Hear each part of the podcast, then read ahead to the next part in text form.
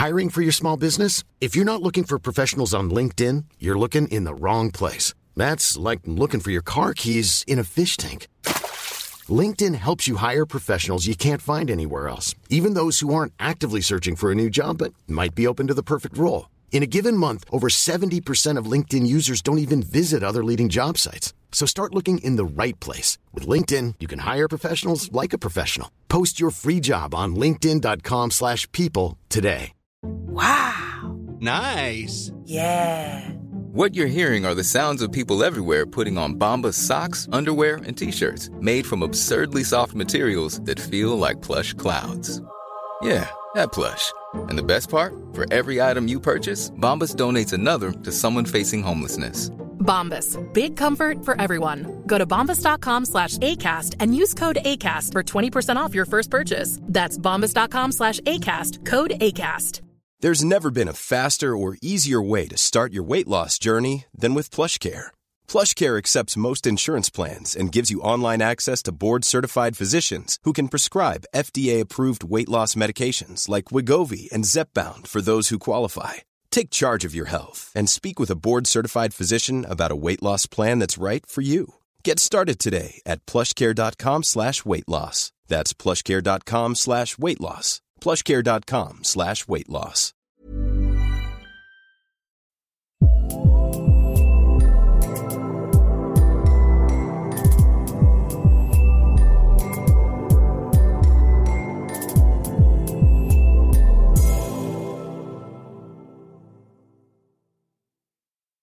Hello, this is a UK film review podcast. My name is Brian Penn. This coming Friday, the 29th of October, sees the release of the new Edgar Wright film, Last Night in Soho. So, we're going to talk about London on film. And I have my fellow film geeks standing by, ready to wax lyrical. We have Lucy Clarke. Hi. And Ian Lunny. Hello. Hello. Hello. Right. So, what is it about? What is it about London then? Which makes it such a special location for filmmakers? Why is it so frequently depicted on screen? Mm. Only New York and Paris could rival London as a film setting, arguably. Uh, so, what exactly is the, tra- the attraction? Lucy, what do you reckon? Well, I think that kind of London is such an interesting place because it's it's a ginormous city that has a brilliant mishmash of cultures and. Different mm. people and architecture and you know mm. it's basically everything is in london that you would need which i mean isn't mm. probably great for the rest of the country but unlike other kind of um, countries there isn't this kind of separation of other cities having more importance so london is such a hub and yeah. such a like a melting pot of different mm. people as well. Yeah. And mm. it's traditionally been the place where if you feel a bit kind of left out in your own community where you've grown up, London is the place for you to go and for you to kind of find where you mm. really belong. Mm. So I think that's probably why it's being used in film in like conventional mm. films and then kind of mm. unconventional film as well. It's just, you know, it is like the melting pot of UK culture, I suppose. Yeah, I think that's a good point. It is a cultural melting pot, and also you touched on the the architecture. Um, yeah, I mean, I mean London, the London skyline. You could just pan mm. from east to west, and it's breathtaking, isn't it? It'd mm-hmm. be difficult to get it wrong. Ian, uh, do you? I mean, do you think that London retains its glamour? Is it still romantic? Is it still? Does it still have gravitas as a city? Does it look yeah. impressive? Yeah, yeah, totally. I mean, I, mean, everything Lucy said there was like spot on. You know, I think it, it, it is this sort of cultural hub, but I think also why it probably keeps that gravitas and it keeps that sort of like cultural iconography, or, or, or at least the skyline as we're discussing there, is because of the history that's very interwoven with London as well.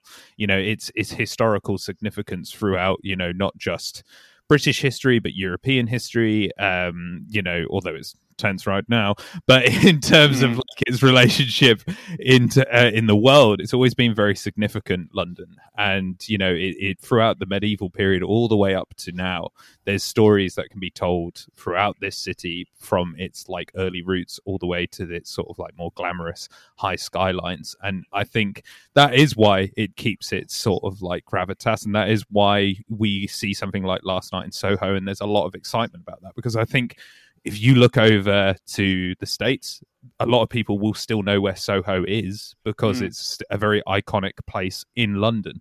And a lot of people do have that. And I think there is almost a romantic nature to London because of, you know, how it stands in the mindset of Americans or Europeans Yeah. and so forth, you know? Yeah, I think that's an interesting point, though. The fact that Soho appears in the title, where Mhm. they feel it's strong enough to mean something to people, um, and it's not last night in London; it's last night in Soho. Mhm. So it, it carries with it a certain mystique that you won't necessarily get from other cities. Um, so if we move in onto particular films that we have in mind that provide a good example of a London film, however we interpret it. Um, we've got five each, so Mhm. let's Ian. Let's start with the first one of your five. Yeah, cool. I'm excited to hear all of our five because I feel Yeah. like Yeah, London's been in his film so much. There's so Yeah. many we can pick from, which is of great. course it is. Yeah, Um, my first number, my num- my first number, my first number five. um, my, I am doing all right today, listeners. Don't worry.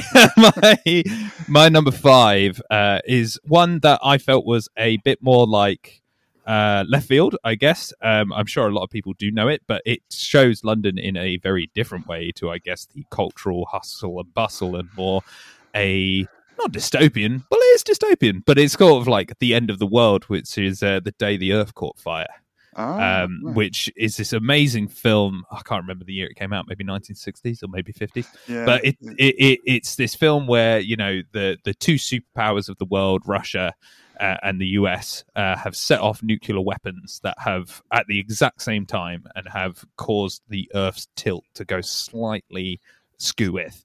And Mm. thus, the sun is getting. We're getting closer to the sun, and temperatures are rising, uh, and um, you know the world's coming to an end uh, due to it. Um, and it's based a lot in London, um, and it's obviously British characters in it, like figuring out scientists have figured out this has happened.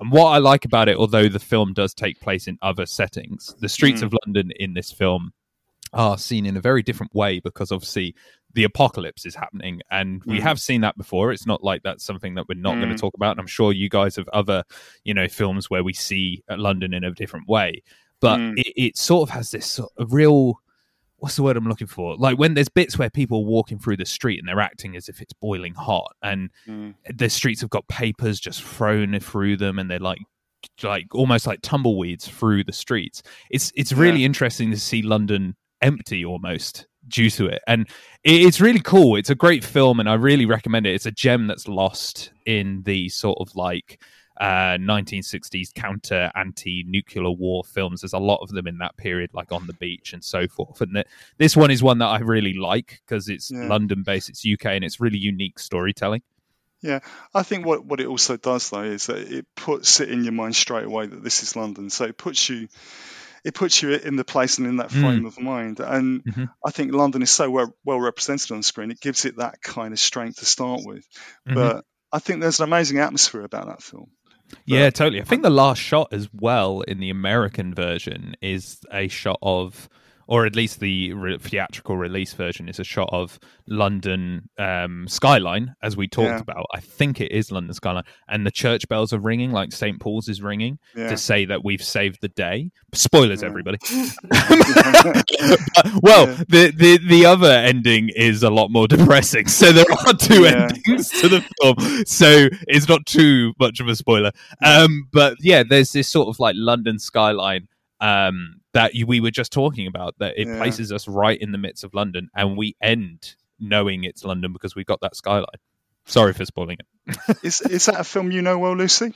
You No, I've never it? heard of it actually. Well, you don't need to watch it now. You know what. I'll, I'll just It- like put it in my brain to forget. it's, it's it's on your mental list. You know, it's you. We planted it there, Lucy. So, so you know, at some point in the future, you're going to think, right? I did that podcast with Brian and Ian. I've really got to look at this now. It's the right moment to do it. Ian told me what the uh, ending is. So I didn't But, but if you didn't even have time, you would have forgotten that part of it. That's the important. hopefully, hopefully, it's What- very good. Even if you know the end, it's still good. No, it's it's a it's a very good film, and it's one of those sort of classic films from what I think is a great era in film. Yeah, totally late agree. 50s, Well- early 60s.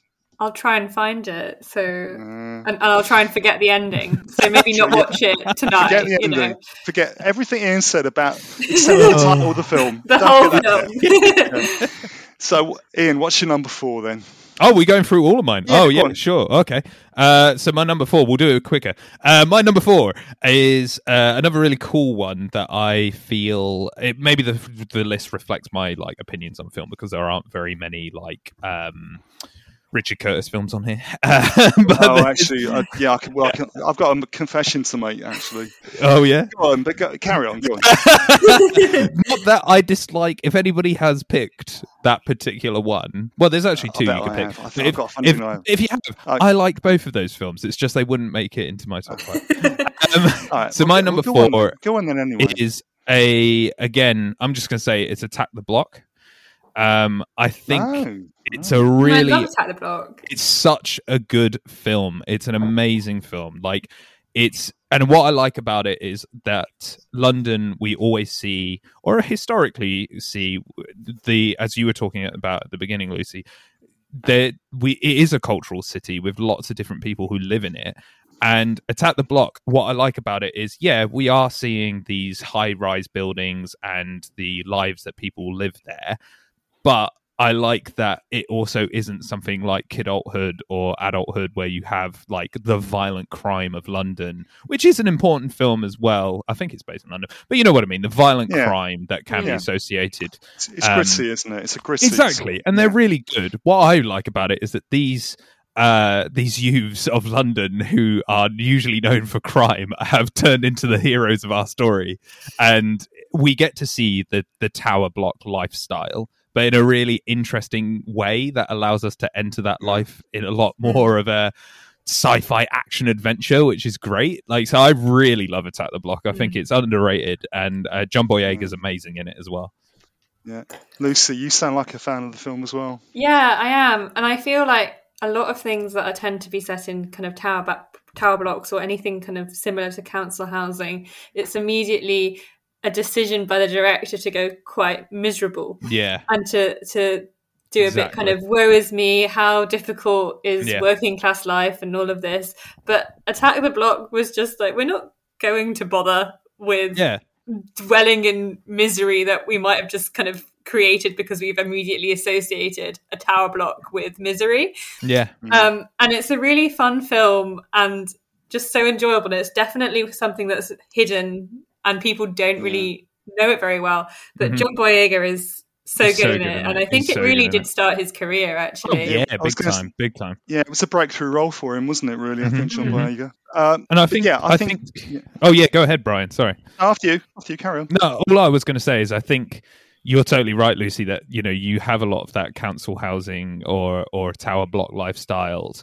You know, another film that comes to mind, which I can't remember if it was based in London, but uh, This Is England, which is like this really Mm. gritty. Oh, I think it's actually up north, isn't it? I think it's Coventry or somewhere Yeah, very or yeah, it's- Nottingham. It's in the middle. Yeah. Yeah, say up north, that's because I live in London, so I'm like up north from here.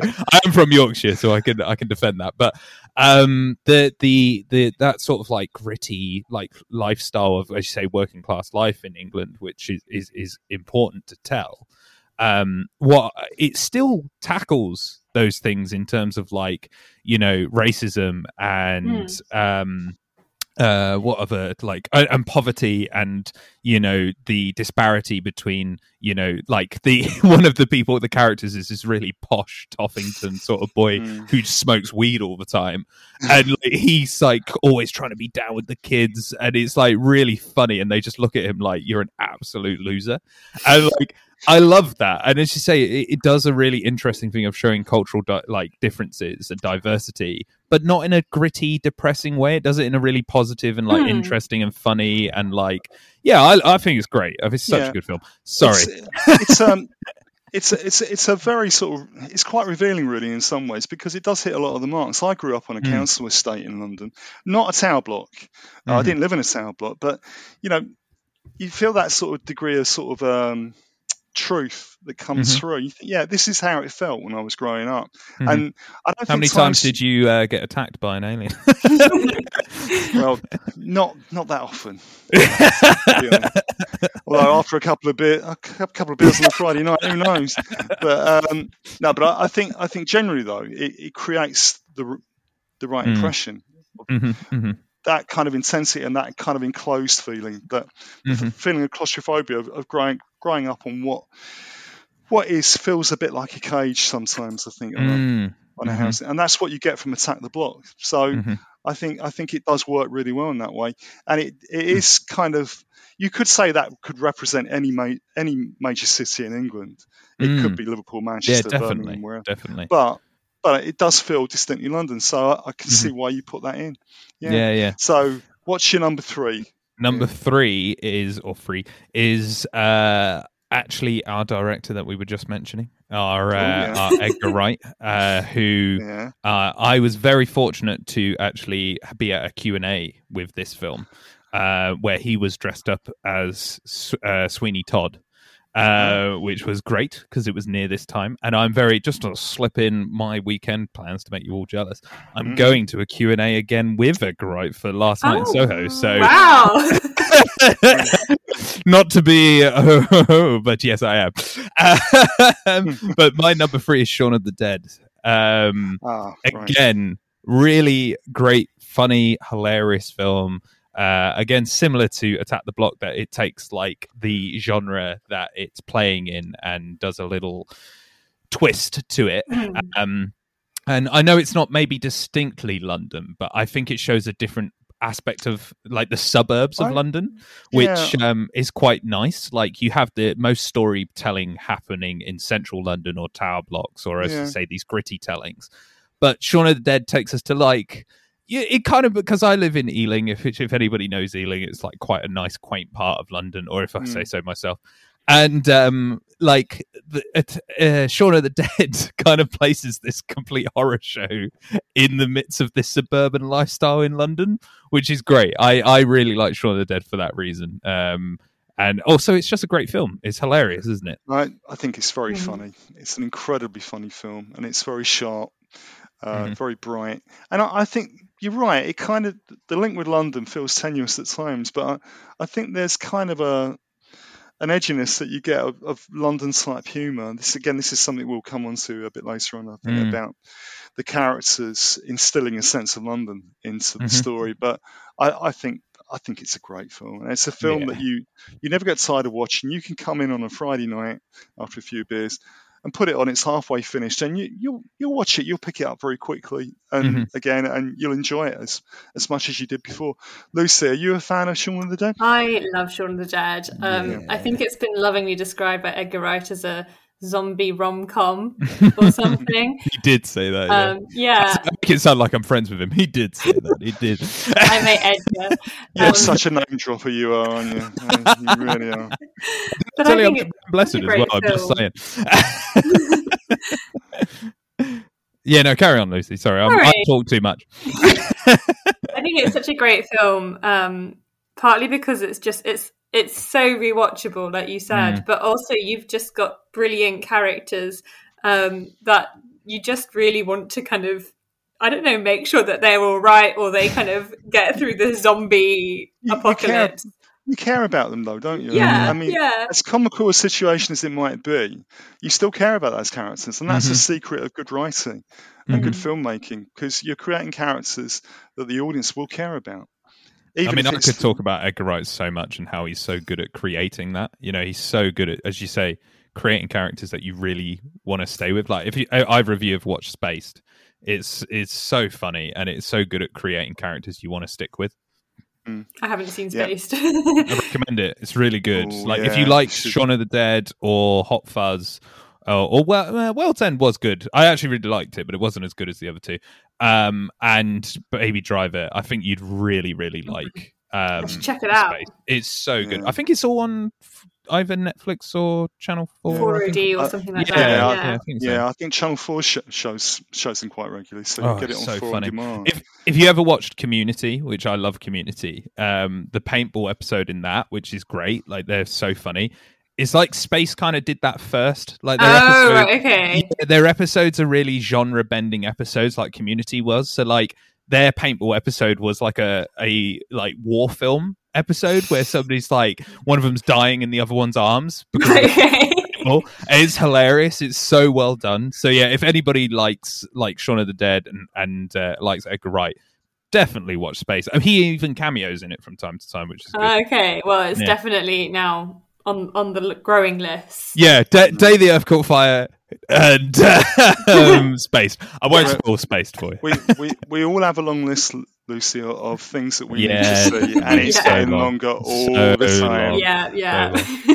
I- Ian, what's your number two then? So moving into my number two and my number one, and I also, if it's okay, I do have an honourable mention as well. If oh, that's go on right. then, if I'm you sorry. must. But my my number two, I think, out of all of my five films, is the one that I consider the most distinctly London. Like my number one is just objectively probably the better film, and I I think it, Yeah. I prefer it to number two. But number Yeah. two is like the one that I feel is like a real London film. And when I was growing up, it was a film, and I think you might know what I'm about to say, Brian. It's a film that I like distinctly remember watching. Is The Long Good Friday, and I Ah, remember right. it being like. Did you not expect that one? No, no, that was one of mine. Ah. That was oh, one of yeah, mine. Yeah, I thought it was going to be one of yours Yeah. because we both have mentioned it briefly to each Yeah. other before, off air, Yeah. listeners. Sorry, don't go back Yeah. in the previous episode. um, but it's such a good film, and like, there's so many elements of it that are great. Like the performances are amazing, the storytelling's amazing, but I also Mm. love that like. This it's so about London because the Yeah. deal that they're trying to strike Yeah. is like bringing profits to London. It's Yeah. it's such a good film. If What anybody is it about for it, watch it. who hasn't seen Oh, it? So it's about London mobsters, basically. Okay. Like there's this guy who played by um, the late great um, Bob uh, Hoskins. Looks, Bob Hoskins. Thank you. He looks Bob- exactly like my dad. Hoskins. Yeah. yeah. Um, so Bob Hoskins is like this gangster who's trying to strike a deal with the the American mob uh, to like do big business with them, basically. But things have gone sour because somebody keeps attacking the London Mm. mob, like with big attacks, and they're trying to figure out who's doing it because it's making them look bad. Um, it's really good. It's really good. Uh, so many Sounds very iconic lines. Oh yeah, Yeah. it's so intense. Like oh god, yeah. I mean, the Yeah, last I- scene in particular, to spoil it for you. No, I'm joking. no. It's a, I think it's an it's an amazing film. I think um, Mm, it's it's quite violent in places. yeah, I mean, very for violent anyone in places. for anyone listening, the the language used may be offensive to Oh. modern ears, but yeah, very think much so. why you, have to view it not as a contemporary piece, but as a as a, a timepiece that it that it was Yeah. capturing a, mo- a, a moment in time. So it's not contemporary; it's No. a period drama. I think that's the Yeah, way you have to definitely. look at it. Definitely, Uh, that's a but- great way of describing it. Period drama. Yeah. So I think it, it is very London. For one thing, you've got Bob Hoskins, who, who for many people, you ask anyone to name a London actor, they're going to Mhm. say Michael Caine or Bob Hoskins. Yeah, definitely. Uh, and he's brilliant as as Harold Shand. Uh, Mhm, Absolutely amazing. And Helen Mirren plays the wife stroke girlfriend. I can't remember whether they're married or not, but uh, Helen Mirren's in it as well. And what gives it an even more distinctly London edge for me is the fact that this deal they're trying to arrange with the with the American mafia is trying to finance a bid for the London Olympics Ah, that was it. Yes. in Docklands, and of course they get usurped, don't they? yeah, they um, do. Lucy, it's an amazing film. It's You've really really got to check this film out. I really don't mean, want to spoil too much because it is like, No, and I have a tendency to do that. Uh, but it, No, it's really? really, really good, and Yeah. it has so many great lines in it. Like, um, there's so many iconic scenes, but it is just so, as you say, it's very distinctly London, and also the journey takes us throughout London. It's not like we stay, like we see the Docklands of London, we see the airport. Like we initially see the beginning of the film is this big music, which amazing soundtrack. Yeah. Plane coming into land at Heathrow. It's very London. Like we've entered the streets of London, and we Yeah. see everything from like what's the hotel in it at near the end? Like it's a really famous hotel. Uh, Oh, and the- it's got the the golden. Hills- It's not the Yeah, Hilton. It's, it's It might like the Hill. Yeah. the it's like Hilton, I again, it's a really iconic setting, and then we have the mean streets of London. Yeah, it's great. It's just really, really good. Lu- Lucy, I would It's- s- I would say it's one of the greatest British gangster movies ever made. If not That's the now on my, my growing list. Put, put at the top of your list.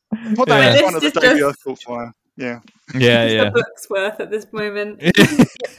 Sorry, Lucy. Um, so, but my number one, because I could talk about Long Good Friday forever. I'm not going to lie; Yeah. it's my dad's favorite film. So, at number one, and I probably saw it way too early. I'm not going to lie, but at number one, uh, I put what I think is probably the one of the best films that's ever been made in London, and it's a very different London. It's a future London of a world like that we don't know exists yet, but is a Clockwork Orange, which oh, interesting. it yeah. is I think it's objectively like one of the best films ever made. Like it's it's such a good film and like it obviously is Stanley Kubrick who I think is one of the best directors. Um and he he really like it's again it's not a film that necessarily has London at the forefront of the story. It's like the forefront of the story is this gang but they're specifically in London and and it's the British sort of like systems and and it's very what's the word I'm looking for? It's not quaint because it's not quaint at all. It's very violent, but like Mm. It it has this sort of British colloquialisms and like you can see the, where their Cockney slang that they're speaking has developed Yeah. from initial Cockney slang and like So- it, it is really clever and I, as i say I, I i think the long good friday is my most london film because i Yeah. don't think this is necessarily so london but it is Yeah. probably my favorite film that's based in london i guess hmm. but but also what you've got there, I think, with the Clockwork Orange is that yeah, it's not obviously a London film in that way, but it's the characters. Again, this is what I, yeah. I was alluding to what i was earlier on. alluding to you can Yeah. you're probably going to make a better point than i am brian so you go ahead you well, no, say no, no, no, no. Uh, all I was going to say was that um, you know you've got London characters Mm, there, you know, that come across more as a piece of London. That Mhm, mhm. you know, London is is about the people that live in, in the city, the people that grow up. They have the colloquialisms, whether they're Cockneys or Londoners, South London, North London. mhm. All of that's going on there, isn't it? yes Um, Lucy, what do you think of a Clockwork Orange? I'm going to say it's going to be on my list. You've seen it? That's You've not seen it? shock no, the- it's the shock of the podcast. Oh, oh, we Sharp always it's have like a one breath. shock. Yeah, we Sharp always it's have like a one- breath. Whoa. Nothing to out breath, guys. Oh my lord! I, I, I cannot even. I know, and I, I just finished a master's in film as well. I just haven't Oh, got that's it. outrageous! I did a masters in film as well, and I blooming seen Clockwork Orange. Come on, I think- Lucy. It's only, it's only- Slacking. how long is it? It's only half an hour, isn't it? Or 45 No, minutes or it's something? Isn't it? It's like an hour and a bit. It's not half an hour. I'll put it in my Sure, lunch break. It's, Oh, there you it's not two hours. It's not two hours. is it It's really like an hour and a- long? Is it an hour long? Yeah, it's like an hour and a bit. Like you sure yes. about that? Are you sure Oh, about I'm that? checking it right now. I'm going to oh. our Oh. oracle of information oh, that is. Okay. All right, fair enough. But if, if, no, no, if I'm checking it. I'm oh, checking it. Okay. Clockwork. okay, he's checking it, Lucy. He's. He's going to find out. Let's Clockwork find out. Can I, can I fit it into my hour lunch break? it is how long is it? It is. Bear with listeners. This is great. This is real. 136 minutes. No. so a lot Yes. longer. yeah, like orange. Yeah, Clockwork Orange. 136 minutes. It's longer I than I didn't thought think- it was. Yeah, ex- I didn't think it was that long. Yeah, I mean, you, you, I think people remember obviously the gang bit a lot, but you Yeah. forget he goes to prison, doesn't he? So there's like spoilers. He goes to prison. Spoilers. Spoilers the whole thing. to be fair, Lucy, that's you only might have to stretch it. Sorry, Ian, go on. I was going to say that's only halfway through the film, so that's not a massive spoiler. Yeah, you can see that's going to happen, so like that's not a big spoiler. But Lucy, you're going to have to stretch that over a very long lunch. Yeah. Yeah, yeah, Yeah. just Yeah. a French lunch. Just ask where you are. Just be like, I've, I've got things to do. I, I'm, a, I'm a film master student, and I've not watched. Priorities. We've got priorities I'm having haven't a, a like a personality crisis at the moment. I'm more. I think off air because I don't want to have any more gasps. I'll be too aghast. Um, hey, I need to know more films you haven't seen because I'm shocked. I feel like I've watched a lot of film. So, so, so, so, Sentence Lu- film podcast.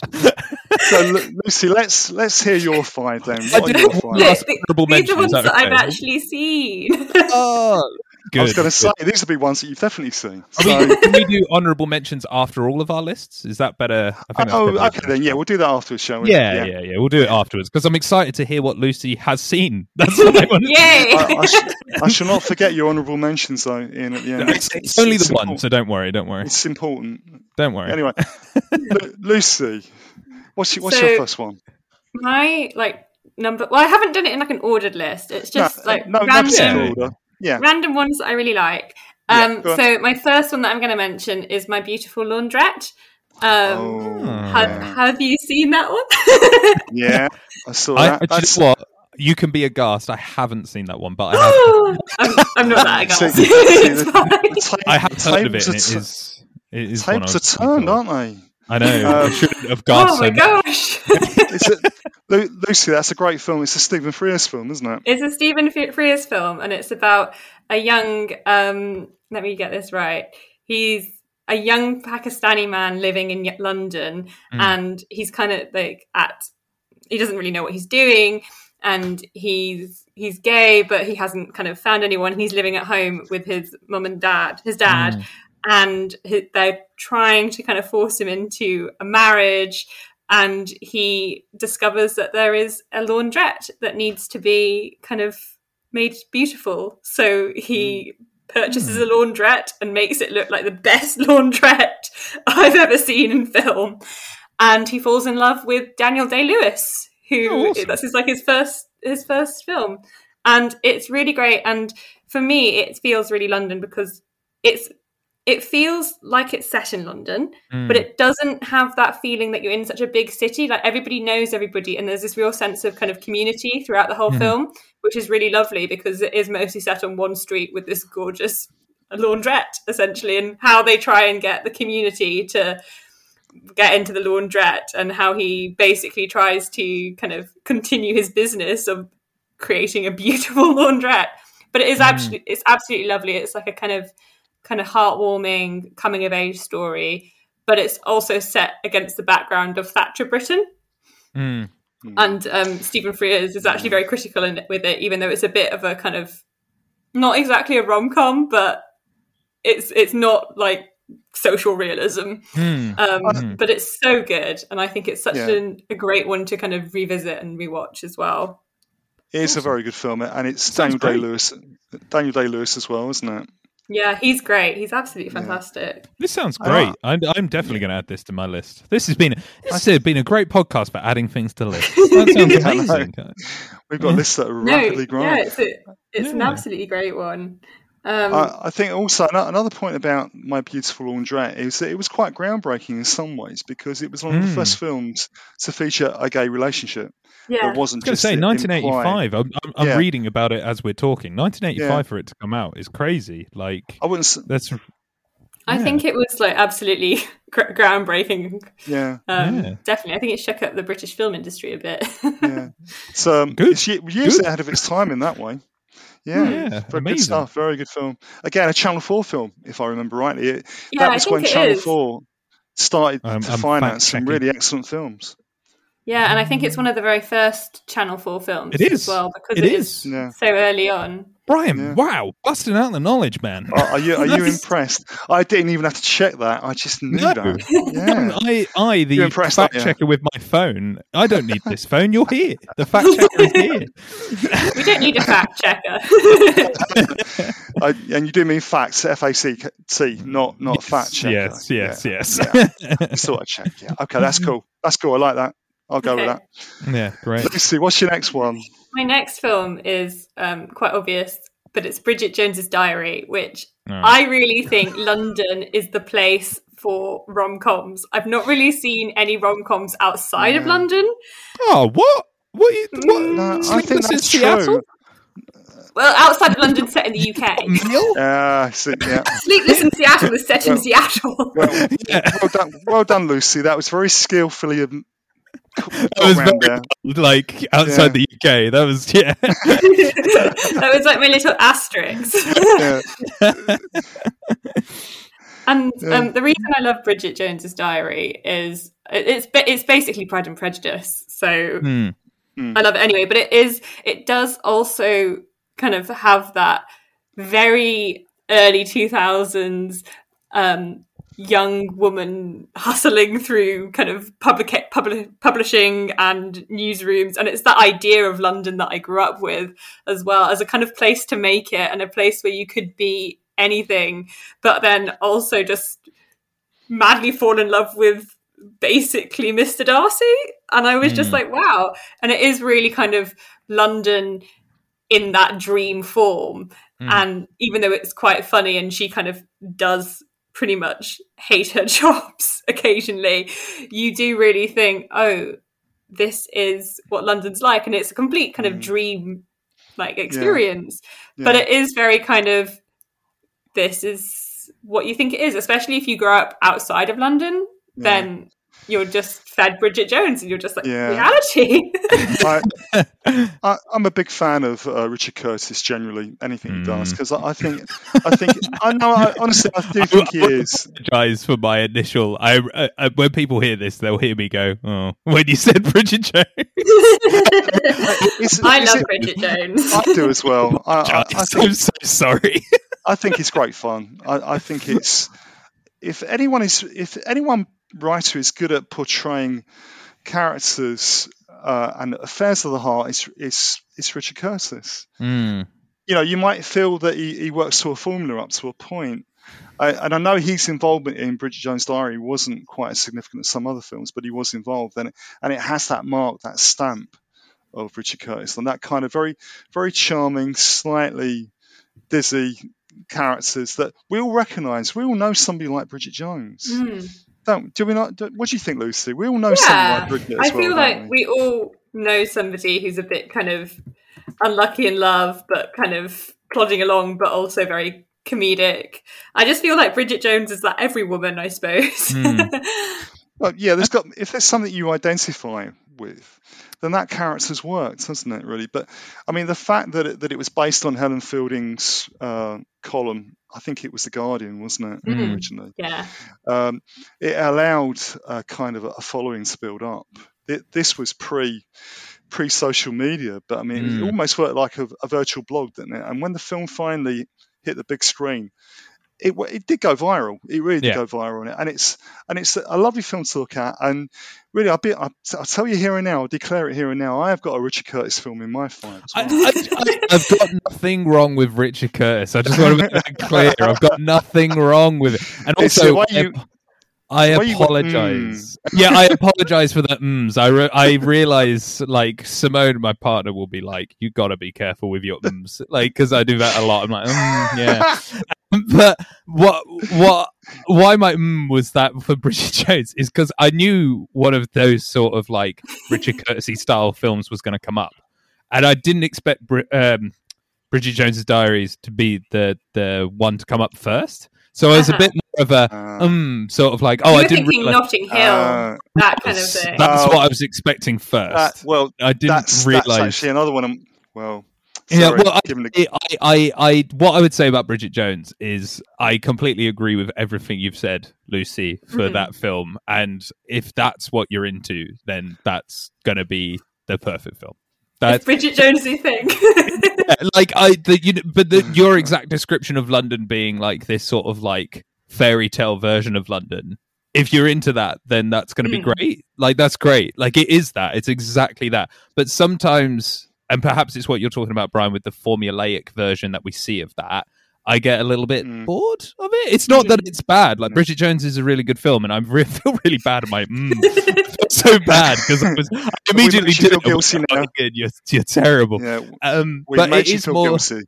I hope you. I, good. I should feel guilty. I was terrible of me. I'm so sorry. I'm not usually this Oh, judgmental. Um, but it's. I think sometimes like it's a bit too fairy tale-y. Like Yeah. that's the thing. I like like when she's going through all of this stuff and like you're going through all of it and you're like. Okay, all right. Like she is like really lovable as a character, but in fact, the reason I, London is a bit too fairy tale for me. You Hmm. know what I mean? Like she's great and she's really compelling, and you know the performance is great too.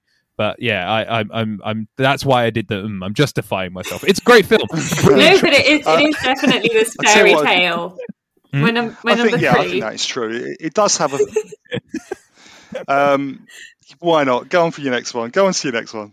Okay, brilliant. Um, so my third one is going to squash all the joy that I brought with Bridget Oh, no. Jones's Diary. it's 28 No, days later. no. Great film.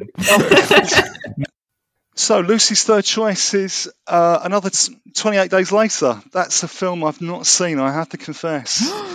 Are you shocked? I'm aghast Oh, again. shocked. Oh, no. Gas and agog.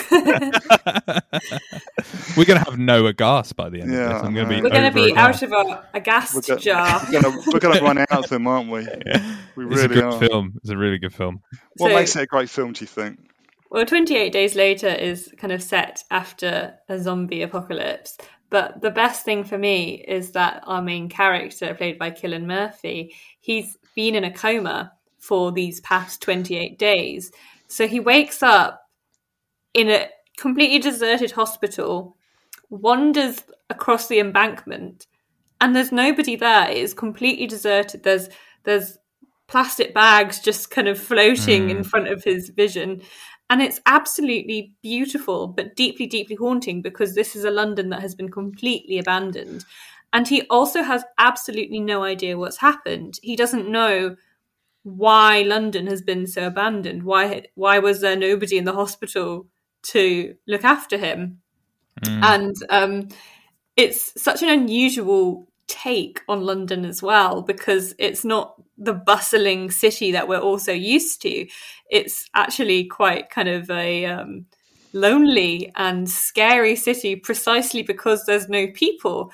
Um, but I do just think it's an excellent film in general. It is a zombie film, but also it has such an interesting relationship with kind of religion and mm. zombies as well, um, which you kind of see a lot when the, in the music, the music is full of kind of choral music, which I find is such an interesting direction to take mm. something that could just be a horror film.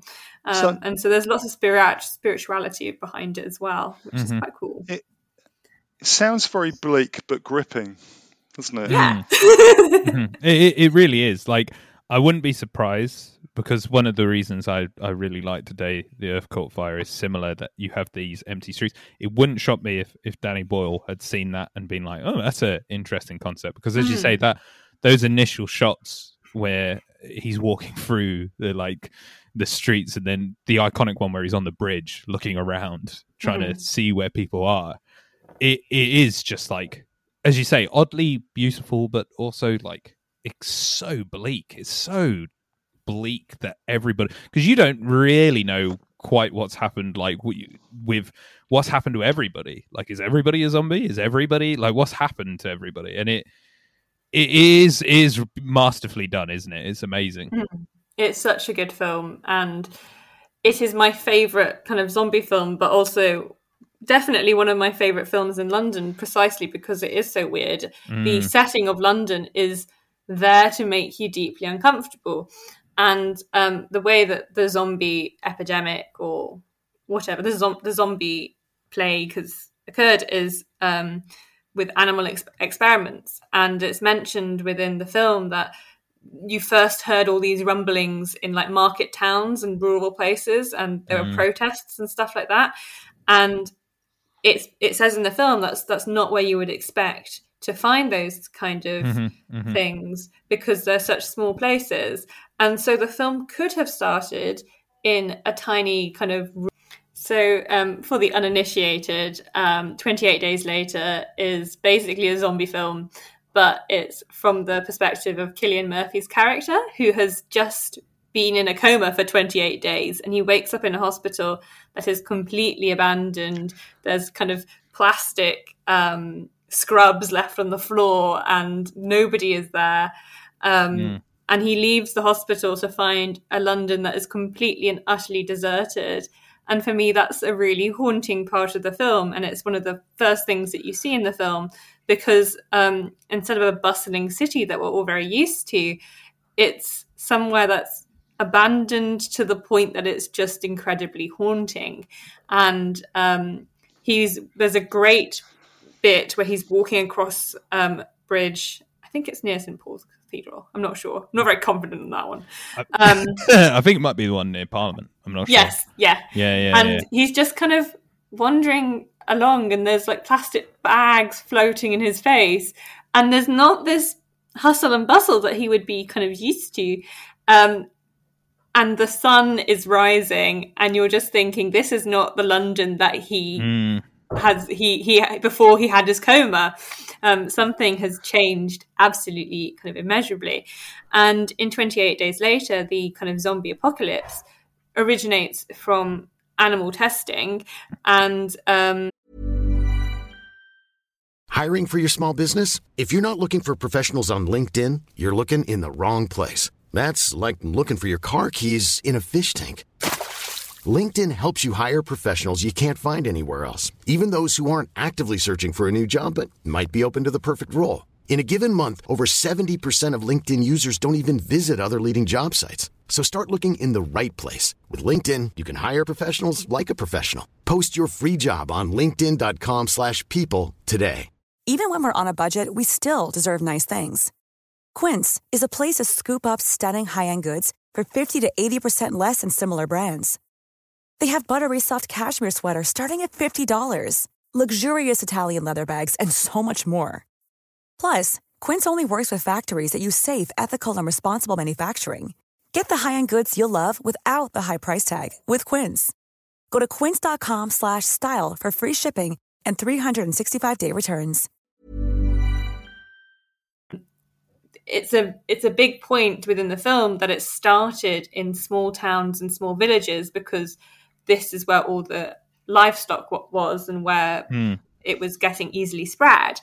Um, and so they they do say oh there were first whispers in small market towns and everything which is not what you have in kind of protests you know cities are where you protest. So i think it's really interesting that they chose instead of setting it somewhere at the beginning of an outbreak but setting um, this zombie film in the middle mm. of a deserted london because it adds such an eerie factor to it that maybe if you were in the kind of midst of something wouldn't be so eerie. It would be quite action packed. But I do mm-hmm. think just that image of Cillian Murphy's character just wandering across this bridge is is deeply terrifying in a very kind of quiet way. And mm-hmm. um, I really, really do like it. But it does offer a completely different narrative of what we expect from London. It's not a bustling city with lots of people and lots of characters. It's actually kind of empty from characters. Mm. But it is such a great film and um, definitely one of my favorite zombie It- films. It's it sounds like it sounds grim, but it's gripping, isn't it?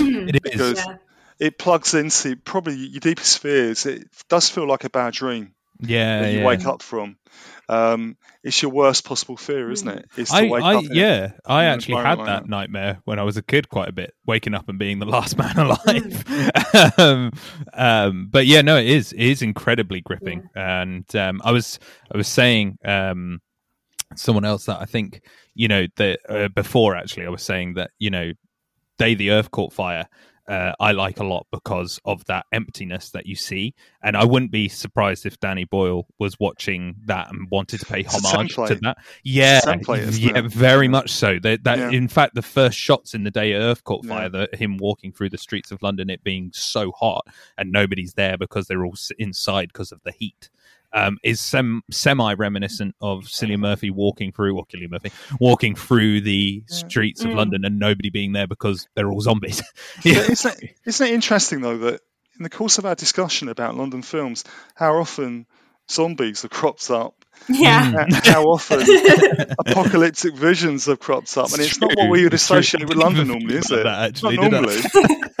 isn't it funny though? It's strange though, isn't it? Mm, You know, it is. It is. you know, It's even though the con- true. The context is slightly different, particularly with Mm. Shaun of the Dead, but I Mm. mean, even so, it's it's strange how you get that kind of contrast, and you, I think it works better because you don't associate it with Yes. With London, London. Yeah. Yeah. which is a bright, vibrant, bustling place, isn't it? Yes, I And you agree. don't- so that's why it probably works a lot better. Mhm. Um, so definitely one for my list. Mhm, Um, definitely. I feel I feel there was an alarming gap in my film knowledge now that I haven't seen it. No, it- So- definitely, it's a, it's a great one.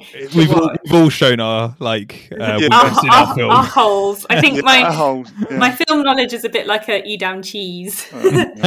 good cheese though. There's a good yeah, absolutely. Yeah. So, Lucy, what's your next film? My next one is, uh, you know, uh, as we said, that 28 Days Later is completely void of Mm. this bustling city. Well, my my next one is a bit more um, kind of community and character led, and it's Mike Leigh's Happy Go Lucky. Ah, Um, have you guys ever seen Happy Go Lucky? Or I do you know what? I haven't, but again, you can aghast to that as well. um, it's a film that I have heard is great, like Yeah. really, really good. Like when it came out, it I remember it getting like really good reviews, Mm. uh, and it was like quite, I was quite young at the time, but I remember just seeing posters for it everywhere. Like, and it got like really, really, really good reviews. So yeah, no, it's one I've been meaning to watch. yeah, Um, um, yeah. sorry. Sorry, sorry, Lucy. After you. Um, no, um, Happy Go Lucky is a great film, and it's about um, a primary school teacher called Poppy, who is played by Sally Hawkins. And Sally Hawkins gives such a brilliant, vibrant portrayal of this this woman that I, it's just such a difficult film not to like. But it's not. uh, It's also not a really a film about London. It's just set in London, but it just has a really community led vibe, I suppose. Um, so she's this young woman called Poppy who really loves her job and is so bubbly and so kind of full of this joie de vivre and enthusiasm and deep belief in people. But she isn't kind of naive at the same time. But she's just always very kind of always looking on the bright side of life, that kind of thing. And then she meets, um, well, she's got to learn how to drive because um, her bike gets stolen and that's her way to get to the school every day. So she decides that this is going to be, she's 30, it's going to be the year that she learns how to drive.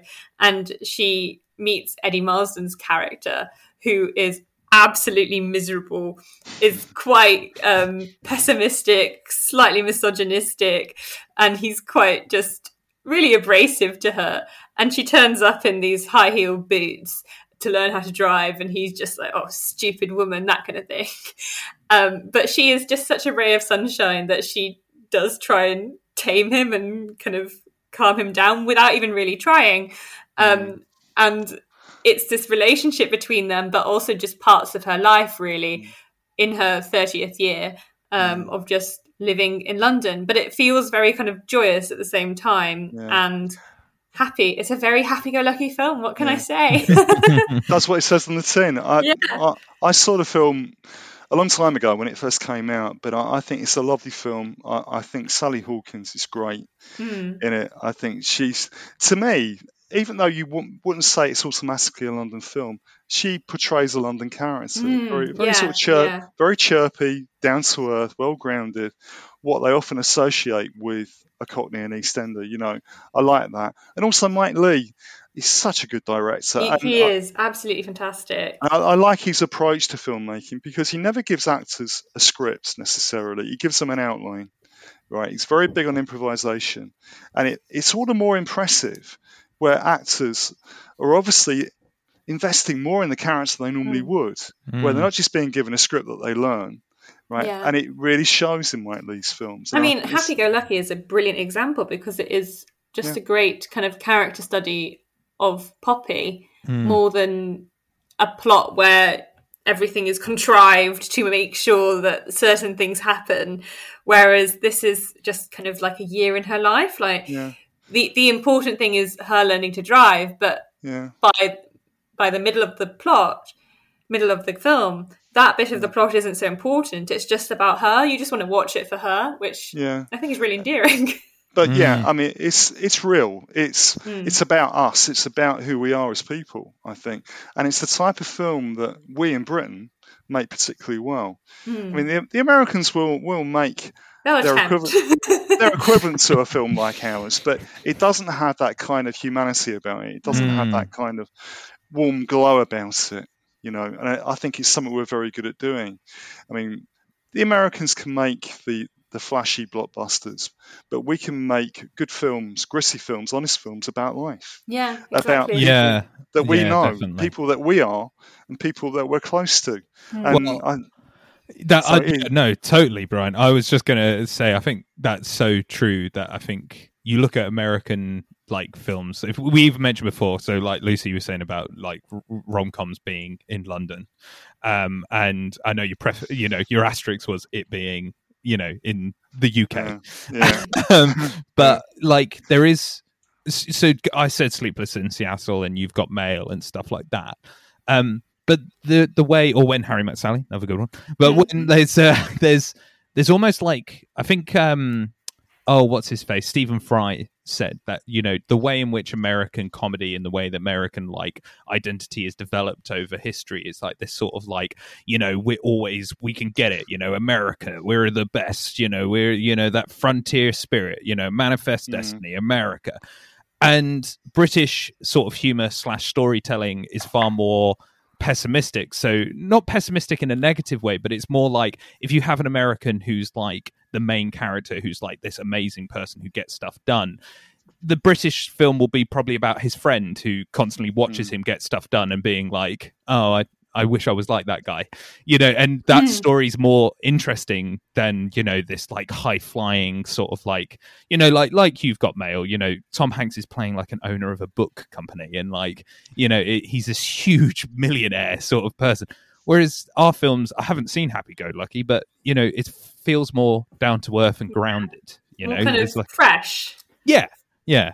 So I, I totally agree with you, Brian. You know, Mm. that's that is it. There is a Yeah. real difference between American storytelling, comedy, just generally, um, than our storytelling, and I prefer ours. I'm not going to lie. You know, there's Yeah, amazing no, films I- out there, Mm. but I prefer ours. yeah.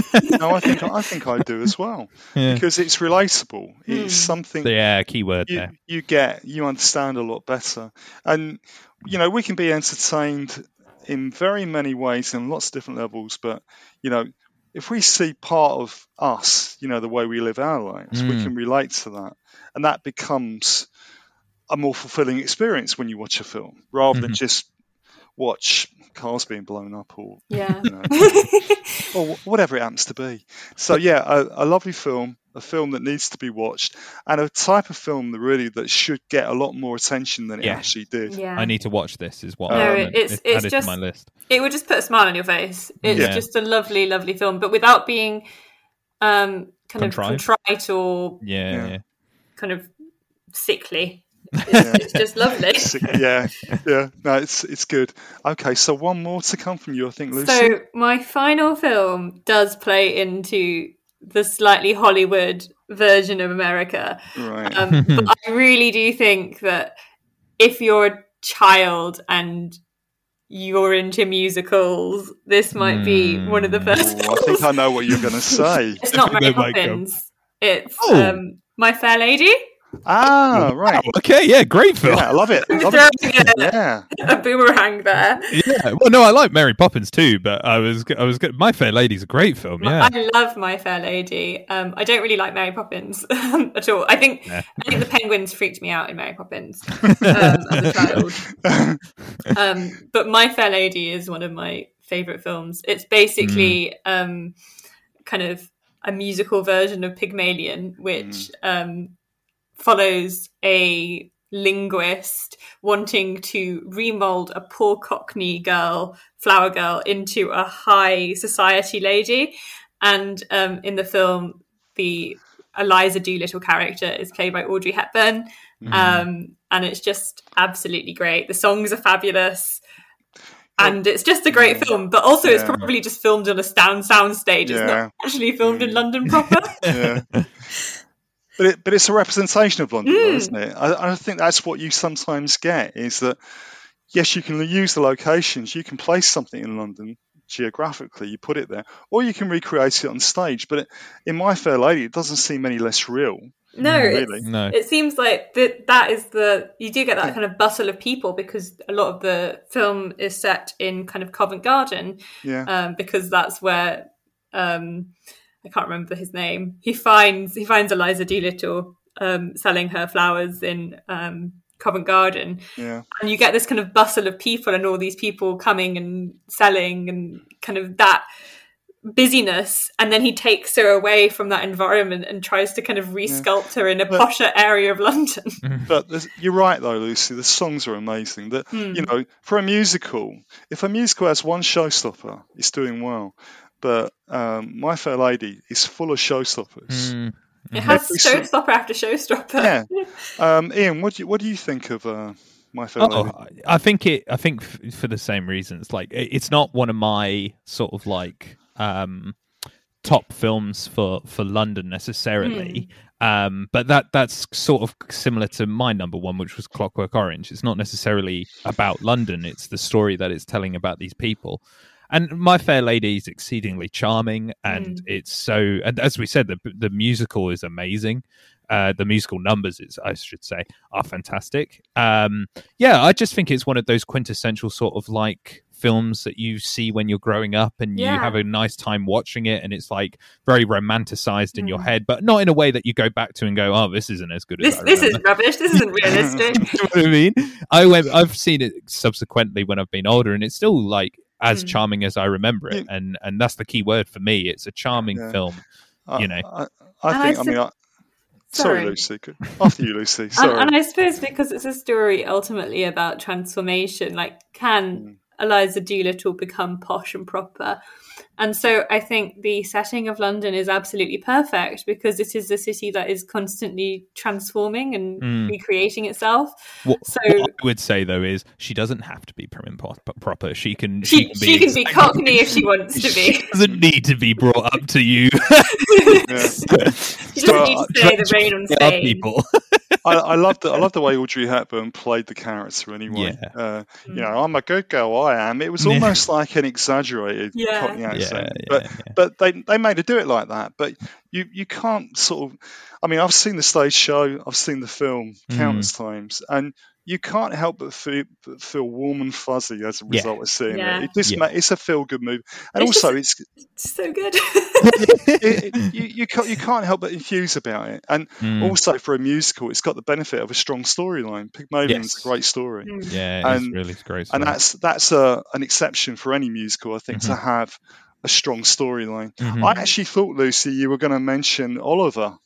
That's Ooh. what I thought. You that, and I'm, yeah, I'm I could. the biggest I, fan of Oliver. That's why I was like, ooh, I know. when I was saying it, I was thinking, oh, I could have mentioned Oliver as well. Yeah. Maybe Yeah. musicals and London are just Yeah. two things that come Yeah. together naturally. I Yes, think that's yeah. I think that I think that's another podcast in the making. It is perhaps London musicals. Mm, London musicals. We could do Sweeney Todd as well. Yeah, That's another good one. Yeah. Oh, a lot we could do. Oh, We we'll have to think about it.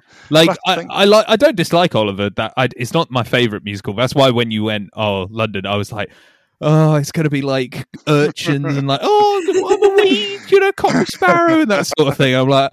Oliver gets on my nerves a little bit because maybe because I was a kid and I think there was a school production that was Oliver, so maybe that I have deep rooted hatred for it because of that.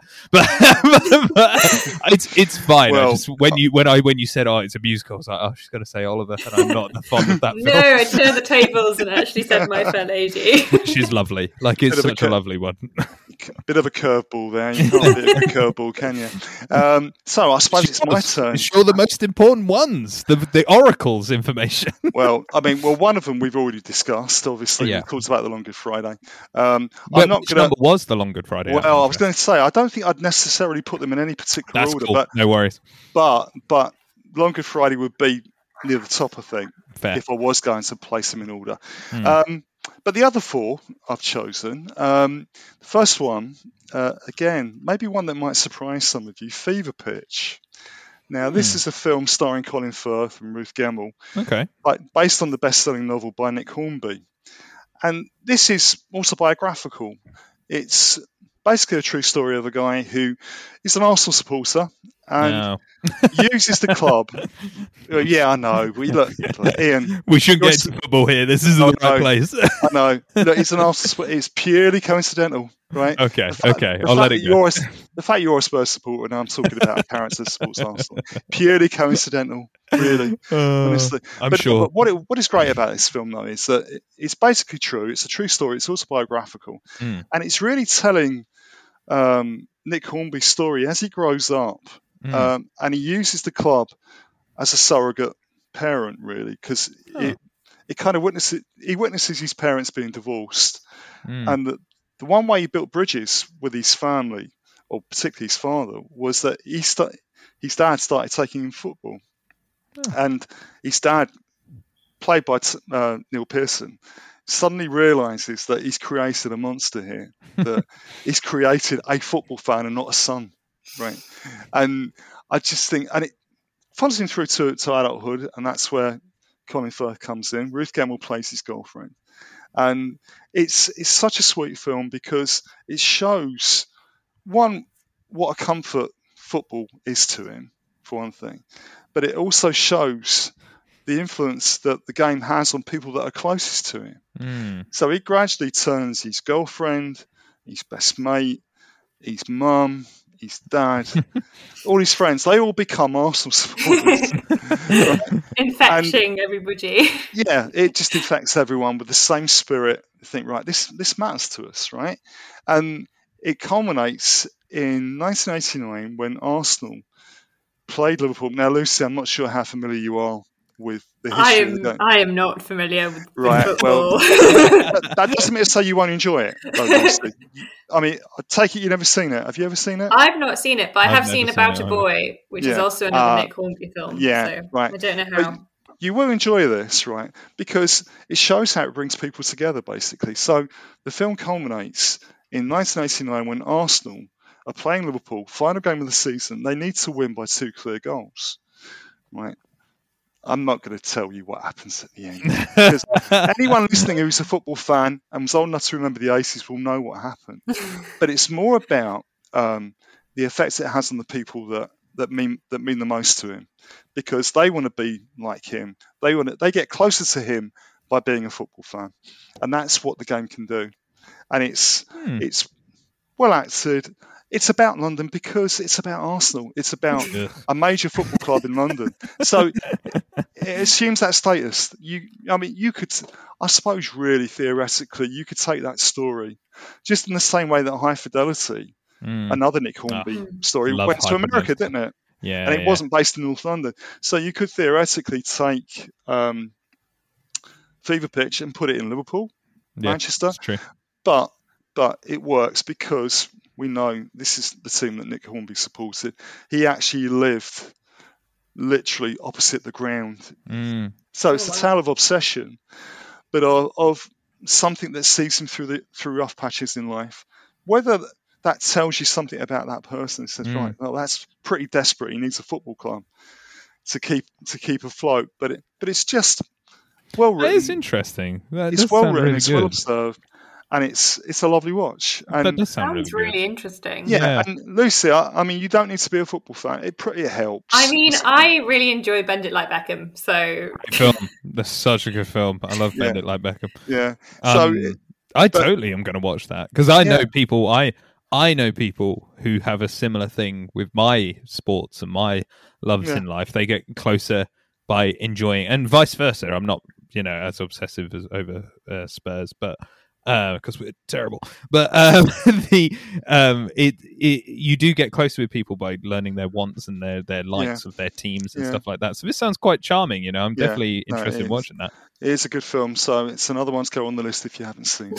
Another It's one on the list. it's on the list. It's on the list. It's on the list. Okay. My next film um, is um, right. Well, let's do this one. it's Notting Hill. Uh, we mentioned Oh, it was, Brilliant. Notting Hill. it was coming. I actually like Notting Hill. Oh, you- I love Notting Hill. sorry, It's all Lucy, right, go yeah. it's okay. Yeah, it has an amazing scene in it when he's walking through and the seasons are changing. That's great. That's an amazing scene, right? I, I think it's beautifully shot, though. You know, some films capture London so well, Mm. and those scenes in Portobello Road just frame London, and you think, God, that's London at its best. It just feels so good, and you think, you know, it almost feels like um, um, a commercial for London. You know, come to London. So that's a good way of describing it because I was going Yeah. to say I used to work in Notting Hill. It's not that nice. well, they, they will always portray it at its best, though. yeah. And whilst the story itself is is fanciful, you know, how often do, do you bump into a Hollywood actress and fall in love with her? And you know, Just around Notting Hill, mate. It happens all the time. I don't know. I don't know what to tell you. I'm obviously living in the wrong part of town, then, oh, yeah, that's for sure. Um, but no, look, the, the point is, I, I like films that have a strong storyline. Yes, it's a rom com, affairs of the heart. You know, it puts you in a certain frame of mind. Um, but I like stories about relationships and how they develop. But Mm, me too. Bec but because um, I, it's got Notting Hill in the title for for a start, but it, it just paints a very nice visual picture of London. You know, it, you think, great, that looks great. It's a place where I'd like to live, and that's where the transitions between the seasons, and he's walking through the market. That is brilliant. The way Mm, that's oh yeah, that is that is an amazing shot. Like that, Yeah. like it's a film. I of all Richard Curtis's films, like just to be clear, I don't like Richard Curtis as a director generally. Like I think his films have become very contrived and very like formulaic and Oh. thus quite boring. yeah. About time. About time was like that. Wasn't it? Oh, about time and like uh, f- f- the bloody boat one. I don't know. They're all they uh, they they yeah. I but but But- four weddings and a funeral, great, and so's Notting Hill. Like they're both like the two that I go right. This is they're they're both very charming and like fun and like funny films that you can get very invested in and like Yeah. you know you've got Hugh Grant bumbling around and being positively Being- charming. being Hugh Grant, isn't he? I'm being Hugh Grant. Hugh Grant. Oh. um, and um, like he does though, doesn't he? That's what he does in most of his films. But That's it, his shtick, though, isn't it? That's what he does. it is. I think I prefer Notting Hill to Four Weddings and a Funeral. I think because they're Uh, quite I do, yeah. similar, but I like Notting Hill. I mean, I like them all actually. I mean, Lucy, what, where I am put- a massive Richard Curtis fan. I'm so sorry, Lucy. I'm so sorry. So- so I'm- it's something that real, really ails me. I'm, I'm gonna just have to like slip away. You know, like that meme of Homer going into the bush. yeah. That's me right now. I'm just gonna go into the bush and I'll be gone until the next film. No, um, About Time is one of my favourite films. Um, here we are. um, I, yeah, I'm not sure about that one. It's all right. Just- it's okay. yeah, I just think it brings joy, and sometimes things have to bring joy. Uh, But I'd say one thing about uh, about time is that Domhnall Gleeson is a ginger Hugh Grant, isn't he? that? Yeah, You know, he's found he's found a Hugh Grant replacement. but you know, and you look at the other films that, that Domhnall Gleeson's made, uh, it's just nothing like anything like Hugh Grant. I mean, Hugh Grant's not like Hugh Grant anymore, is Yeah, really? this kind of '90s Hugh Grant is not the Yeah. same as Hugh Oh. Grant actual. Sorry. Hugh Grant, Hugh Grant in, really the, in the killed me. Gentleman. Hugh Grant in the Gentleman, for example. Yeah, true. you- yeah, Hugh very Grant good. in Paddington too. Mm. Oh, Well, yeah, Hugh Grant in oh. Paddington. Or Hugh Grant in that blooming Cloud Atlas. Yeah, that was weird. Anybody watch that? That I, was I can't remember Hugh Grant in Cloud Atlas. No, too many people in actually. that He one. is. He is. It's really weird. It's really. weird. I mean, Cloud Atlas is a bit of a weird film anyway, and it's. I, I didn't really like it, but um, the Hugh Grant is both like this business mogul and then a cannibal in the future. Oh, don't, Wild. I've It's not weird. It's I really think I weird. scrubbed that out of my memory, to be It's honest. a really weird and not great film. That- Oh, uh, uh, I've not not seen that. Um, that's one that's not going to go on my It's list.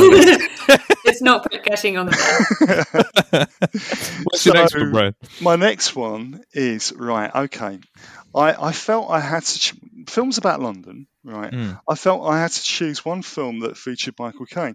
Now, I think Ooh. I think we, we discussed this very briefly, didn't we, in previously? Yes. And I felt I had to select one film by Mike featuring Michael Caine simply because he was the the first discernible London actor to Mm. become an international film star, using his own accent and his own persona.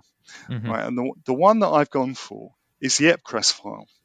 Oh yes, yes. Now, this was one of his early hits. Now, he played a, a spy, Harry Palmer, who, in many ways, was kind of like the the the um, the rough and ready version of, of James Bond in some ways. Mm. He wa he was more like you would think a secret agent would behave. Mhm. And it's set in London. It's counter espionage. Um, Harry Palmer's trying to deal with bureaucrats within his own team to try and get to the bottom of this brainwashing plot involving Mm. British scientists. Now, um, it sounds like you've seen it, Ian. Yeah, great. I film. have not seen it. Uh, Lucy- I'm Lucy, joking, it's yeah, fine. I'm doing my predictable thing. yeah, this is this is one of his early hits really because this was 1965, so Mm. it was only his second big film. I Yeah. think He made Zulu in 63, 64, and the Ipcress file came straight afterwards. Yeah. And Harry Palmer was a durable character because he went on to make another two films hmm with Palmer. He, he made Funeral in, in Berlin and Billion Dollar Brain as well. hmm And so it's a durable character that works. But to me, it again it features London very strongly. It's hmm it's a it's about London, and Mhm. you've got some great shots of London in the, in the mid '60s when. London seemed to be the centre of the universe, swinging 60s. It was all happening in London. Mhm. And there's something very stylish visually about the way it looks. Mhm. The way he behaves, he, he's, he feels more like a regular guy who's doing an extraordinary job, Yeah. an unusual job, an unnatural job. Um, Yeah, it's very good. Very so good. for me, it, it's it's a great film about London, but it's a great Mhm. film about a London character. Yeah, no, I completely agree with you. It's a really, really great film. I, and So, I think you know- similar to. Sorry, no, I was just going to say it, it had. I I can't think of a. I thought you were going to say, but I couldn't remember if it was based in London. But I thought you were going to say Get Carter. I couldn't remember if it was. Get based- Carter was yeah was partially based in London, but it was Mm. based up north as well. But when you said the Ipcress file, I was like, yeah, that's more of a London film. Yeah. like, totally. Yeah, and it's bearing in mind he went to America in the early seventies. He made uh, six or seven films that I still love even now, like The Italian Job Great and Ipcress File, uh, Mhm. Funeral in Berlin, Mhm. Zulu. Um, great films. But Mhm. Films that were probably, in terms of real quality, were better than, than he made. I mean, Caine always makes a big deal out Mhm. of saying that you know he never turned anything down. He, you know, he, he, he hadn't made a film for 10 years and he thought, Mhm. right, once I've got the break, I'm going to accept everything. And you can see that he didn't turn anything down because he Yeah. did make some turkeys. Lucy, are you, are you, Lucy, are you a big Michael Caine fan? I have seen like a few of his like later stuff. Like um Yeah. Oh it, there was something I can't remember what it's called, something Harry old like old Harry or something where he plays Oh, like a Harry old Brown. pensioner. Yeah, Oh, Harry, Harry Brown. Brown, Yeah, and I Brown, thought it was yeah. really, really great. yeah, But I haven't kind of dipped into the beginning of his career so much. yeah. Um, but I think I should definitely explore that because that Yeah. sounds so interesting. I It's think, really I think, yeah, I think the, bearing in mind that he, I think he made his first film 1954, I think, A Hill in Korea, Mm. and didn't get, he did lots of TV and stage work, but he didn't make another film for 10 years, and that was Zulu. Hmm. and that was his big break where he didn't get the part that he was up for because he was Hmm. going to play hook the the working class character and he got the part of uh, bromhead who was the the, the toff Mm. and which, It's funny which to think like that, isn't it? yeah it's ironic really when you think that you couldn't get more london than, than michael caine but I, I, I think it's it was an exciting time for uh, filmmakers and actors in London in the 60s, where you Mm. had all these great actors breaking through from the working classes. who Mhm. spoke with original accents, not just Michael Caine, but you had Terence Stamp, you Mhm. had Richard Harris, Albert Finney. Um, it was a great time for working class actors to break through and think, right, we're, we're not going to be somebody else. We're going to be who we are. We're going to speak with our own regional accents.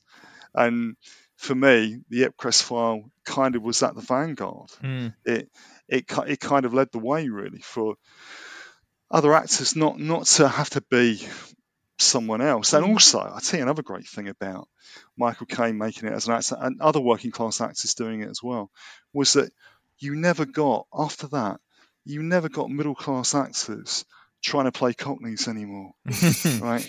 I mean i mean you you somebody like john mills for example richard attenborough stewart granger all fine actors wonderful actors love them they're great actors. But they broke through at a time when working class actors wouldn't be employed. Mm. so they got the parts of cockneys doing the worst accents you've ever heard in your entire life you know cool blimey governor there's a funny thing in there I don't know whether you remember or not. Harry Harry Enfield um, yeah, I remember Harry Enfield. had a character that, that did that. It was all in black and white, and he sent Mr. up Mr. Cholmondley Warner, wasn't it? Mr. Yeah, Mr. Cholmondley. Warner. It's the same thing. I love Mr. And Cholmondley Warner. That's worth checking out actually on yeah, YouTube. it's very Uh, funny. It's very but- funny. but he he built a character on that where you've got middle class actors playing working class characters, Yeah, and you think, how on earth did they get away with it for as long as they did? yeah. Um, but anyway, I've gone off at a bit of a tangent. I hope, you- I hope you both don't mind. It was a Um, fascinating tangent. though. Oh, that's good. That's the main thing. I love that you brought up Mr. Cholmondley Warner. That's great. Uh, yeah, I know. Again, another pot- another another potential Potential. podcast. Another potential. Yeah. My final film. Now, Hmm. this might surprise you. We've mentioned it, but we mentioned the second one. I've gone for Paddington, the first one. Oh, Oh, yes. I, I love it. I love. yeah. Uh, I mean, Paddington Two didn't quite do it as much for me, but Yeah. I, I think the impact of the first one, uh, because it's it's beautiful. It just Yeah, looks it's so lovely, isn't it? beautiful. It's enchanting. It's lovable. Mhm. You you could watch it over and over again. It's the type of film that you, you watch it and you think, I could start that again and watch it. yeah. again." Yeah. You can just start Uh, them from the beginning. yeah. Rewatch Yeah. them. And the way London looks in Paddington, um, P- Paddington Station, Primrose Hill, where Mm. where the the home is, uh, it looks lovely. It just Mm-hmm. looks wonderful. And again, uh, as we touched on earlier on, um, it's um, it's it's almost like a tourist advert. Hmm Really, it really is. And if you Mm-hmm. go to Paddington Station, you've got all these representations of Paddington Bear. You've got a Paddington Yeah, Bear do. shop, Mm. and it's oh, it's just so cute, and it's so Yeah. British. It's so Yeah. Mm. incredibly British, even though Paddington's Peruvian. I guess. We're well, not going to worry I, about that, are we? I, I like that because it encourages our multiculturalism that we It have here. Yeah. You know, that's, what, that's Uh, what's good about this country. I like it. I love it. I like it, Ian. I re- I'll, Yep. I'll write that down. Um, and I'll, I'll use that if you don't mind. please do, please do. Um, Ian, you mentioned an honourable mention. earlier. yeah, I guess mine brings the mood down a little bit. I'm sorry. Oh, 'cause no. Paddington's, Paddington's such a lovely Bringing the mood film. away from Paddington. I know, Yeah. and it's like, but it does link us back to last night in Soho, I guess, because it's far more of that vein than Paddington. Um, but there's a very, a very obscure film from um, oh, 70s, I think, and it was like one of these shock horror films that actually kind of sunk the director's career, which is a shame because like he he's really very like um oh it's 60s actually damn i got that completely wrong Mm. uh but michael powell was the director and the film's peeping tom And it's Oh, this- Oh, yeah, Of yeah. Press, yeah. yeah, yeah. It Pressingham is Powell. it is really really horrific and particularly for the 1960s like i think it's one of those things that probably brought in more codes for what can be shown but it it's really gritty and nasty and like it and it's based on the streets of soho. So it kind of links back to obviously what we're talking about but it was one that i wanted to put on my list but struggled to because I was like, right, there's so many great films. I love Attack the Block, and it actually was between this or Attack the Block, if I'm honest. Um, and I just I wanted to mention it because I was like, it's one that I think is very about London, and you have it on the streets of London, and almost like this serial killer, reminiscent of um, oh my lord, oh, as a history Jack student, the Ripper. Thank you. As a history student, I should be ashamed. I'm going to just leave. Um, very, very reminiscent of Jack the Ripper, this serial killer killing people in the way that they are.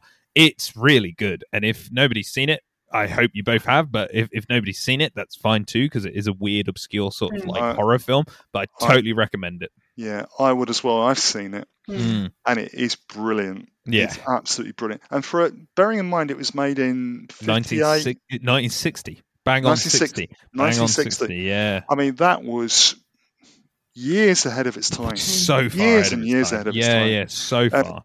It almost feels modern. In, in, in a strange way, it feels Totally. modern totally. wa- f- in the way I it's couldn't filmed. agree more. and it's it's one of those films that, that again that deserves a much wider audience but it, it's Mhm. kind of very niche it's the type of thing that you would see at the bfi Yes. Yeah, yeah, yeah. Yeah, totally. Well, it's it's considered like the ground mark of slasher films. Mm. Like Yeah. without this, you probably wouldn't have Yeah. you know films that in the in the in the year, month that we're in of Halloween, we wouldn't have Halloween or Scream or Jason and, and Friday the Thirteenth or, or Nightmare on Elm Street without this because it's so like as you say so far ahead of its time. It's crazy when you Mm. watch it and you go, "This was 1960." As I said when I introduced it, I thought it was the 70s because I was like, "This is 1960." Like Yeah. it's crazy. it's, it's But the sad thing is, I think it ended Michael Powell's It did. career. It did. pretty That's what I said. It, it crushed his career, Yeah. uh, which is such a shame because he was like, even his films before that are like Mm. amazing feats of cinema. I think they're completely different. I haven't I haven't actually seen Peeping Tom in fairness, but I've just read a lot about it. I've just Mm-hmm. I just found these really cool articles, and I think they were comparing Peeping Tom and Psycho,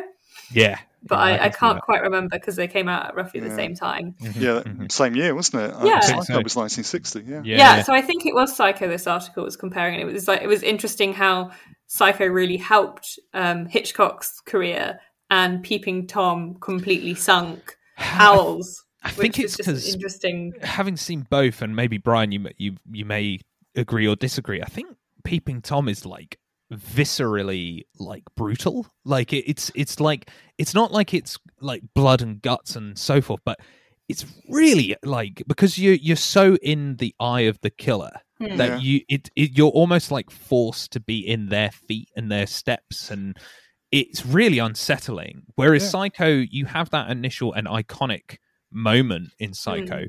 but after that moment i mean i don't think you have as many like brutal scenes as that Yeah, after I think that I think in Psycho, I, it's a good comparison actually. But in mm. Psycho, I think in some ways the viewer is insulated yeah from the because one Yeah. thing Hitchcock was very good at was that he'd leave a lot in your mind. He wouldn't necessarily put it on screen. Mhm, Right, a, a mhm. lot of it he would leave in your imagination, and Yeah. that's that's where he was very clever.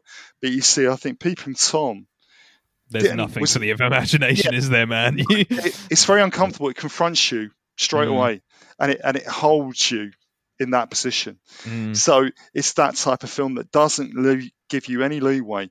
I think Hitchcock with Psycho, I think he was a bit more subtle, and mm, he he kind of he kind of worked your your psyche a bit more. definitely but- definitely but I Both think great with- films but for very different reasons Yeah, for Mm. different reasons, they are great films, and that's a, a good spot, you know. And I th- I think it's I think it was in color as well, wasn't it? It was. It, it- it's really visceral. I mean, when I first watched it, it actually made me feel like really uncomfortable, and yeah, I yeah, felt it's like, that- yeah, I didn't feel good after watching that. I was like, Jesus, this is Yeah. really intense. but- but Um, but yeah, a but it's like- good. Yeah, a film like that makes you watch, but it, it kind of makes you watch for unexpected reasons Mm, because because it's not like it doesn't make you laugh, but it it's it holds you there and it it takes you to an uncomfortable place mhm, where Mhm. where where you you do feel mhm. negative emotions, you feel Mhm. fear, and you Well, feel w- uncomfortable, and you know It that's was one that I thought to mention just because of how much it happens in London, like Yeah. it, it being Soho. But I'm sorry that it's not a happy ending like No. Paddington. I know, I know. I- um, obviously, obviously, you should have mentioned it earlier on. I should have. I was I like, shouldn't. I shouldn't have diverted you, should I? And then we could finish on the uplift of Paddington, but now it's just serial killers in Yeah.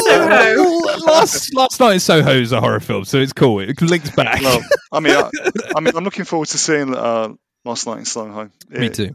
It, I mean, the, we you just hope. I mean, it's it's Edgar Wright, and you know he's a good director, Mhm. and good directors act like a guarantee, don't they? That you Mhm, th- mhm. you, in your own mind, you think it's got to be good. It's Edgar Wright. Yeah, I love But. Um, um, time will tell. Um, Mhm.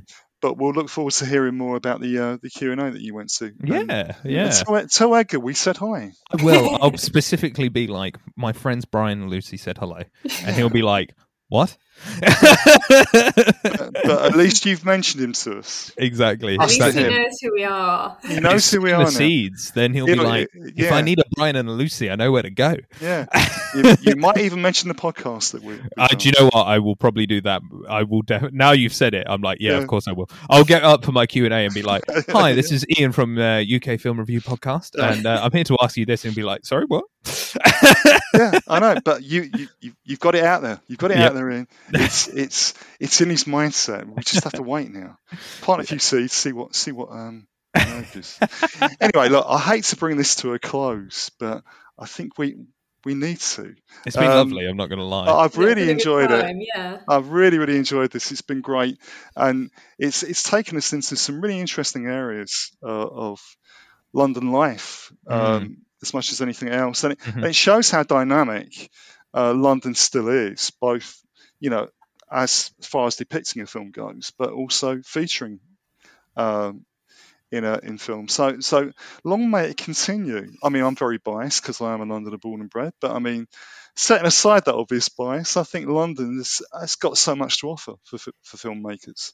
Uh, and it's as much about the characters as it is the locations. Mhm. So long may it continue. Indeed. Mm, yeah. But um, it's been brilliant. I've loved this. Um, thank you for listening. Please join us again. and thank you to my co stars, Lucy Clarke and Ian Lunny. No, Thank you very brilliant. much, Brian. great Yeah. time. Thank you for brilliant. hosting. It's been lovely. Pleasure. Please take care of yourself and stay well. Bye for now.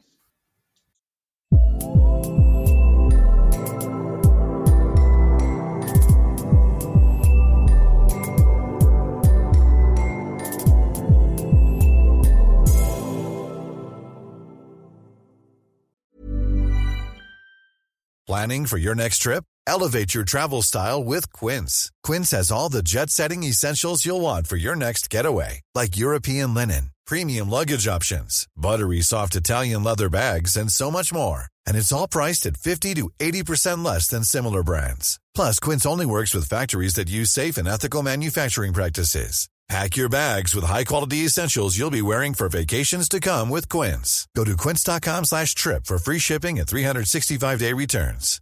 If you're looking for plump lips that last, you need to know about Juvederm lip fillers. With Juvederm Volbella XC and Juvederm Ultra XC, your lip look, whether it's subtle or bold, can last up to one full year with optimal treatment and no additional maintenance. Find a licensed specialist and see if it's right for you at juvederm.com today. That's J U V E D E R M.com. Add fullness to lips in adults over 21 with Juvederm Volbella XC or Juvederm Ultra XC. Do not use if you have severe allergies or a history of severe allergic reactions, or if you're allergic to lidocaine or the proteins used in Juvederm. Tell your doctor if you have a history of scarring or taking medicines that decrease the body's immune response or that can prolong bleeding. Common side effects include injection site redness, swelling, pain, tenderness, firmness, lumps, bumps, bruising, discoloration, or itching. As with all fillers, there's a rare risk of unintentional injection into a blood vessel, which can cause vision abnormalities, blindness, stroke, temporary scabs, or scarring. For full important safety information, visit juvederm.com.